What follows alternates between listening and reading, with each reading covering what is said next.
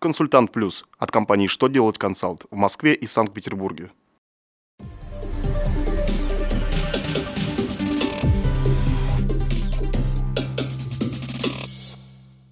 Добрый день! Для вас работает служба информации телеканала «Что делать ТВ» в студии Ольга Тихонова.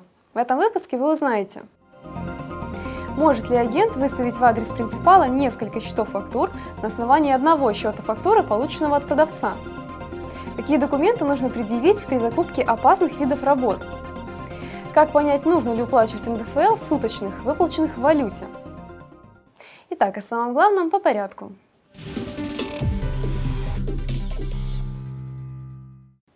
Очередное письмо Минфина касается вопросов перевыставления счетов фактур посредниками в рамках агентского договора.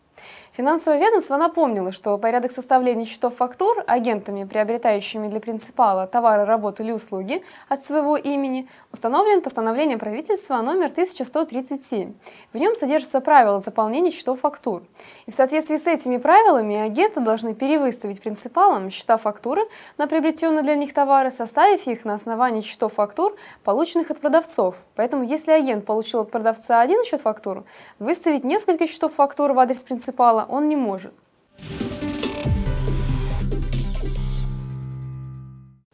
Минэкономразвития сообщило, что в зависимости от формулировки документации к закупке нужно предъявить свидетельство о допуске к работам по генеральному подряду или допуске к опасным работам. Данная позиция ведомства основывается на положении Гражданского кодекса России и на перечне видов работ, оказывающих влияние на безопасность объектов капстроительства. В него включаются и работы по организации строительства, которые производятся генподрядчиком. Госзаказчик может установить требования о предоставлении свидетельства о допуске к работам по генеральному подряду. Ряду. Тогда участнику нужно будет предоставить именно этот документ. При этом следует помнить, что свидетельство о допуске к конкретным видам работ заказчик принять не сможет.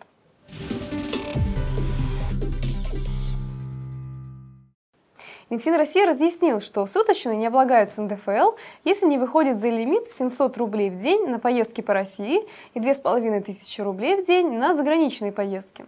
По действующим правилам, доходы, которые работник получил в валюте, нужно пересчитать в рублях по курсу Центробанка, установленному на момент их фактического получения. Моментом фактического получения доходов считается последний день месяца, когда утвердили авансовый отчет после возвращения сотрудника из деловой поездки.